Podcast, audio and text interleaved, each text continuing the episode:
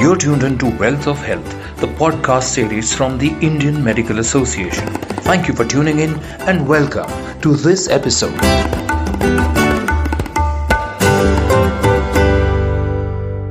Hello and welcome to this episode of IMA podcast series Wealth of Health.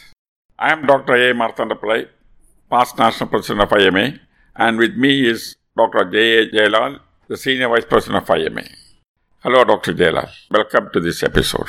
Thank you, Dr. Padmashri, Dr. Marthanda Pillai. It is good to be with you on this podcast series of IMA, popularly known as Wealth of Health. May I request you to inform our audience what we are going to discuss today? Yes, Dr. Jayalal.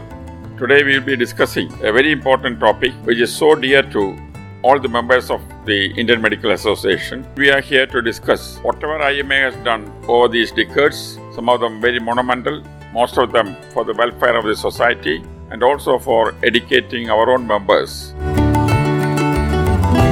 The IMA was formed in 1928 with uh, less than 4 or 5 doctors. Today, the membership of the organization is around 3.5 lakhs, and today, IMA is world's largest body of its kind. Yes, indeed. Dear listeners, do you know Indian Medical Association is the only representative national voluntary organization of doctors of modern scientific system of medicine which looks after the interest of doctors as well as the well-being of the community at large. So Dr. Pillai sir, why don't you tell our listeners how it all began? Way back in 1928, the founding fathers of IMA were also involved in the freedom struggle of our motherland. They also felt that there is a need for a medical association, National Medical Association, and with this in mind, in 1928, the Indian Medical Association was formed. In fact, in those days, doctors in India were part of the British Medical Association. The IMA was formed in 1928 and reached an agreement with the British Medical Association that uh, Indian Medical Association will look after the interest of the medical profession in India. Once the Indian Medical Association was formed, uh, the IMA reached an agreement with British Medical Association that British Medical Association won't have any branches in India, but uh, they will enjoy an associate membership at either level. Also in 1946, the World Medical Association was formed and IMA was a founder member of this world organization.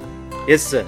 From the days of inception onwards, IMA was really doing pioneering role both in our own country and also in the World Forum of Medical Education.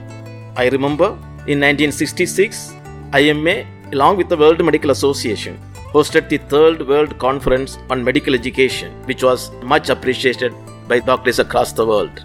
Yes, and today IMA is a well established organization with its headquarters in New Delhi, spread over 32 states and union territories, and serving the society through its 1700 local branches. Yes, that is wonderful, Dr. Pillai sir.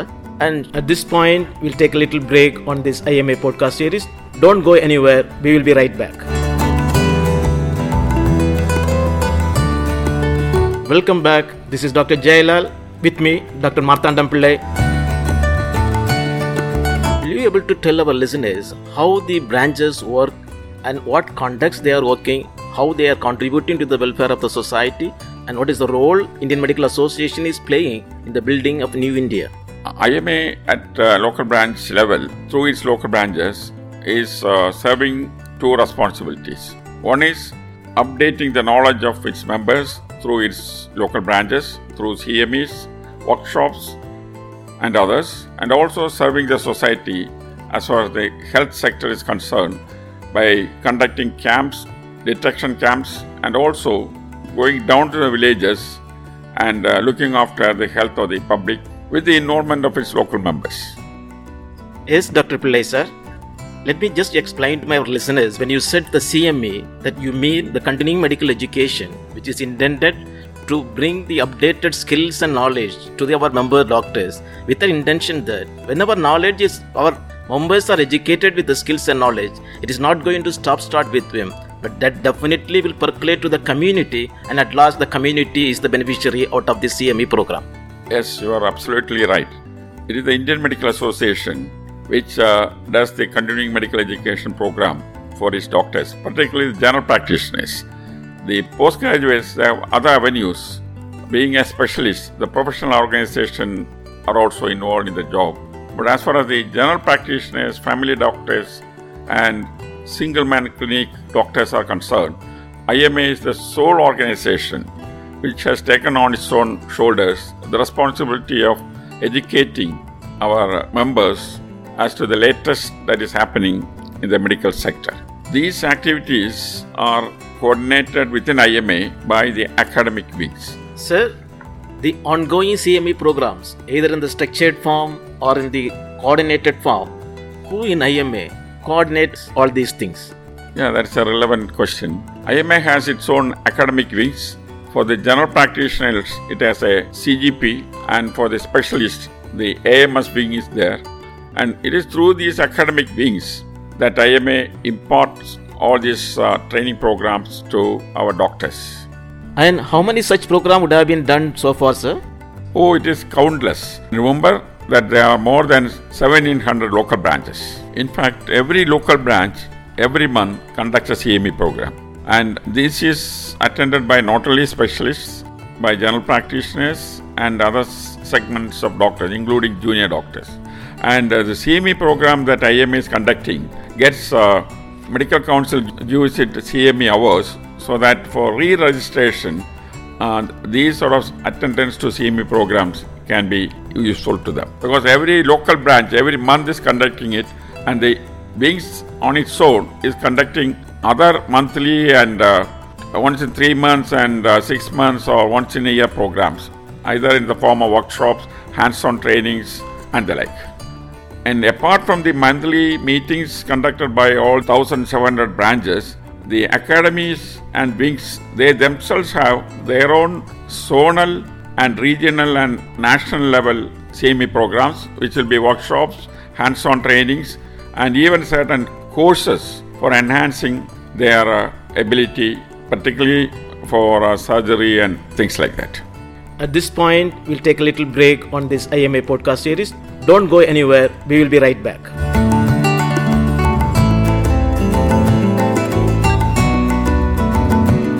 Welcome back. This is Dr. Jayalal. With me, Dr. Marthandam Pillai.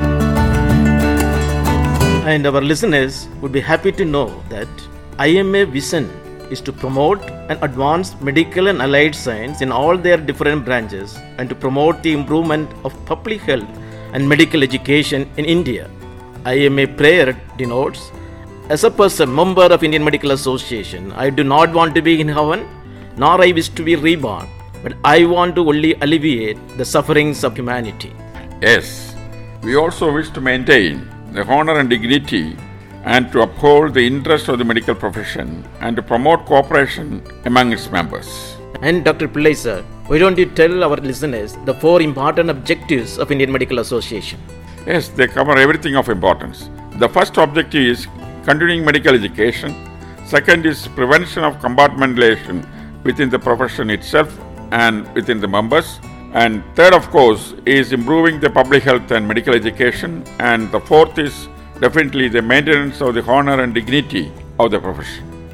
Yes, Dr. Pillai sir, why don't you explain little more on the compartmentalization, what you mentioned in the objective?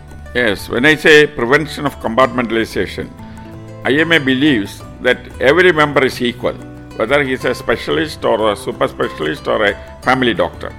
And not only that, even in our CME program, we see to it that every doctor attends all the programs because even a super specialist should have some basic knowledge about other divisions of medicine.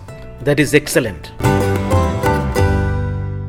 Now, dear listeners, I'm happy to introduce the illustrious past president of the Commonwealth Medical Association. We are joined by Professor Dr. S. Arul Raj. Sir, we welcome you to this discussion. Thank you, Dr. Jayalal, for uh, your introduction. I should really thank our uh, past national president, Dr. Pillai, for uh, involving me in this uh, venture. Now it's my pleasure to uh, uh, highlight a few things of what IMA is doing of its own, or wherein IMA is coordinating with the government of India, ultimately to reach to the citizen of this great nation. So, Dr. Arul Raj, why don't you tell us about some of these activities? Certainly, Dr. Jayalal, a lot of things are there to share. The first and priority one that I would like to say is Auko Chala. That is, let us go to villages. Because about 70% of the people in India live in villages and they also need healthcare, but healthcare is not reachable to them. For going towards that, IMA has created a primary care centers and doctors also visit uh, weekends and try to offer their healthcare services. And now Indian Medical Association is keenly working to adopt digital health uh, from the city hospitals to the rural population so that the entire rural population will be covered with healthcare. That's the first and primary one that I would like to, uh, I mean, suggest. Secondly, people with living with, uh, I mean, HIV and AIDS, Indian Medical Association is offering a lot of support in the form of their knowledge and then guidance to them. They all feel once they get a um, HIV, they are done with that. No, that's not the case today. We just sensitize them of all the available modes of treatment and government is supplying all types of uh, drugs to them and now the uh, their life is definitely made much more peaceful that we convey and then we support to them and the most recent one that we have launched is anemia free india because you will know that though we are talking at this stage about diabetes heart disease this and that there is a common problem in a developing nation like india that is anemia which is poorly recognized. You see any i mean women in the childbearing age or any gent in the i mean senior citizen level uh, their blood level is very low which is an uh, which could be easily detected by by simply taking a pinprick and then uh, uh, calculating his hemoglobin and with the tablet which is about uh, i mean 20 paisa we will be able to correct it and we also give them an advice how to adjust in their daily nutrition and activities so that this anemia doesn't recur again. Yes, Dr. Arul Raj, all very important initiatives. There's yet another initiative which is close to my heart. Another area where IMA is actually getting involved, that is uh, Save the Girl Child. Because we know the gender proportion is changing and this will be in fact very detrimental to the, even the human race because less number of females and more number of males is going to jeopardize the very species of the human being. And what is the initiative that IMA is doing in this regard? Yes, Dr. Pillai, you have said very well. The Save the Girl Child initiative of our Indian Medical Association has touched the hearts of so many millions in this nation. Why, you may ask me? Globally and most, uh, I mean, mostly in our nation, the uh, girl child ratio is low and there are a lot of initiatives by the government to increase the i mean girl child ratio you may all know that the pcpndt act that is a deduction of the sex of the child in the ultrasound has been totally banned and is being very uh, seriously implemented by the government what indian medical association has done is it is uh, strongly supporting the PCP pcpndt act and it uh, declares that sex detection on, a, on ultrasound is an offense and all the doctors should not do that. That is number one. Number two, when the mother is, I mean, pregnant, we encourage a good health for them. We don't know what child is inside, but we, I mean, uh, encourage health for her so that the child that comes will be a healthy child. In many states, Indian Medical Association has adopted many female children. They have uh, supported their education they have given them good food. In some of these places, their even marriage proposals have been supported. That is how Indian Medical Association is very much keen on that. One of our past president, Dr. Ashok Adhao, is very much passionate on it, and he is fighting for this and creating lot of results in Nagpur for the past 15 years.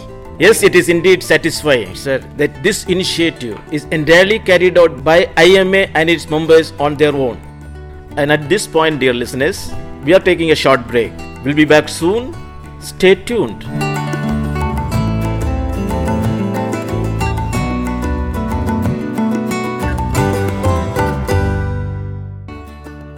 And we are back. I'm Dr. Jayalal, and with me are Dr. Arul Raj and Dr. Marthandam Pillai, both illustrious past national presidents of Indian Medical Association. You are listening to the Wealth of Health podcast series of Indian Medical Association. And today we have invited these two illustrious leaders to think back and tell our listeners what in the past two decades Indian Medical Association is contributing for the welfare of our nation.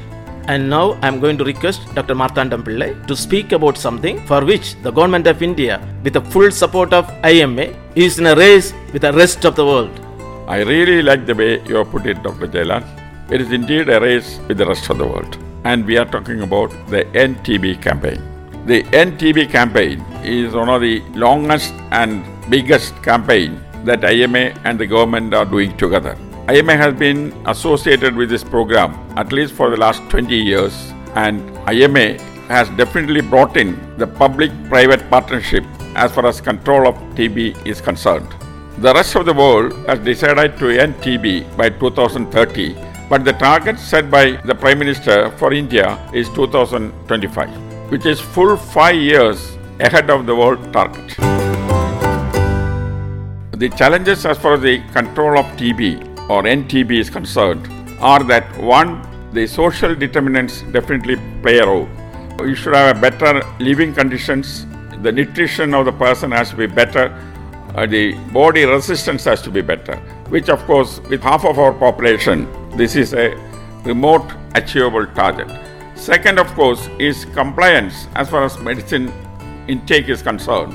And third, of course, when 70% of private sector is involved, without the involvement of the private sector, the project cannot be a success. That is where IMA is chipping in and uh, increasing the awareness about TB control among our own private practitioners, general practitioners, and specialists. And uh, last but not the least, the notification of tuberculosis is also very poor, so that at least 10 lakhs of population in our country, uh, although they have TB, it is not notified, and to that extent, control and treatment of this population is, has not been possible.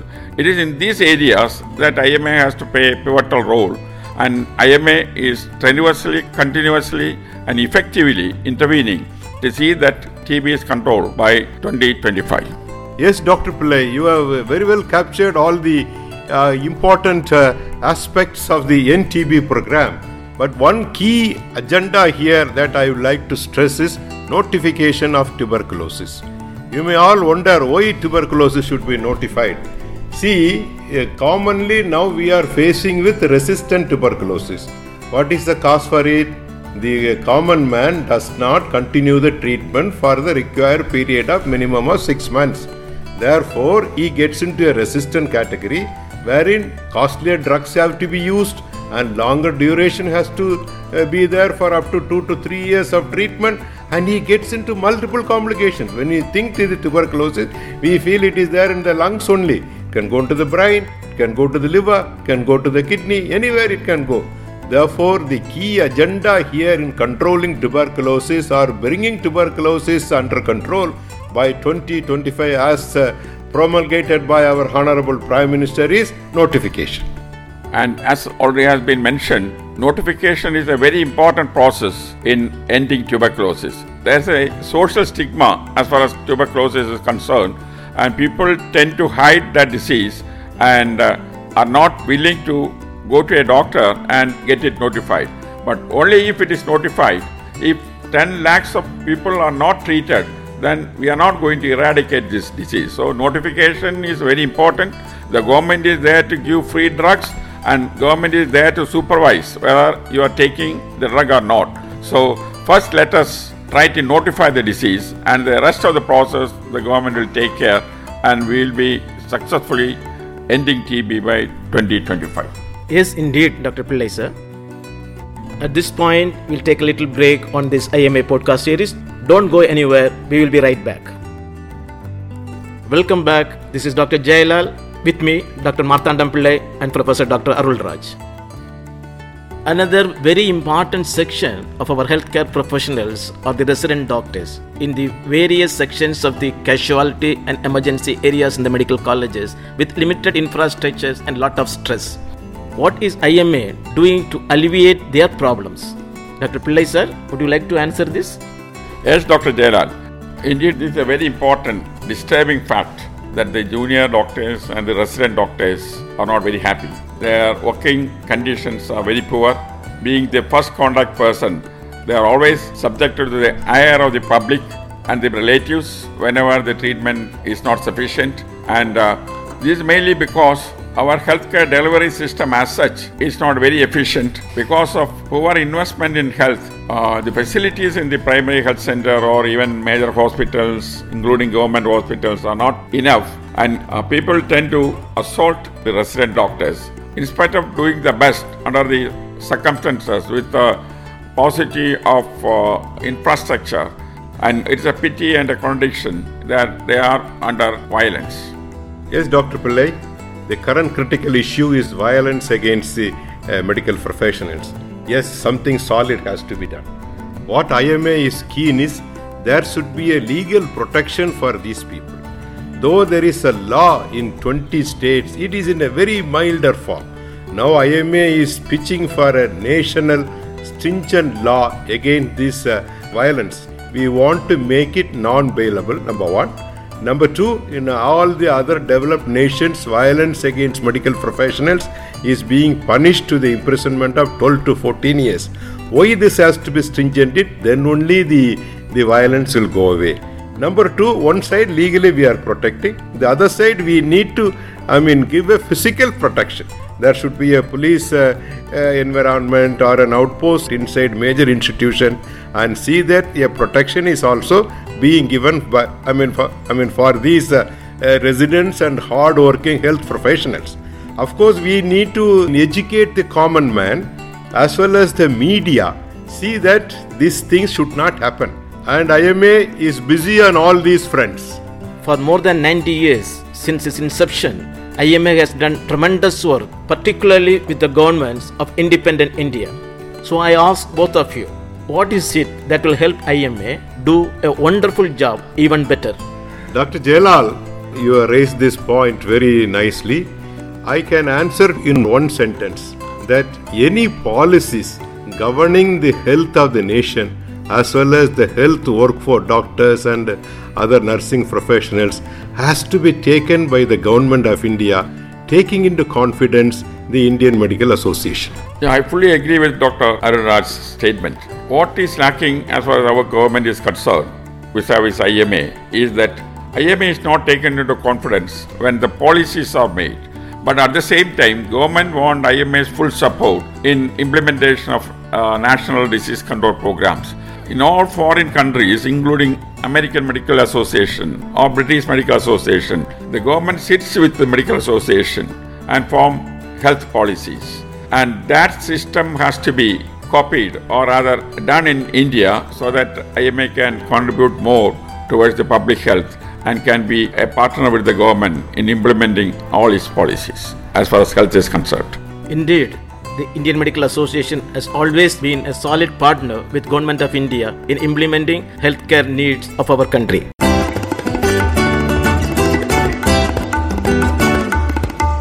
And that brings us to the end of this episode of the IMA podcast series Wealth of Health. I'm very grateful to you, Dr. Pillai sir, Dr. Arulraj sir, for having helped us to celebrate the great service, commitment, and dedication of the IMA to the people and the medical professionals of India.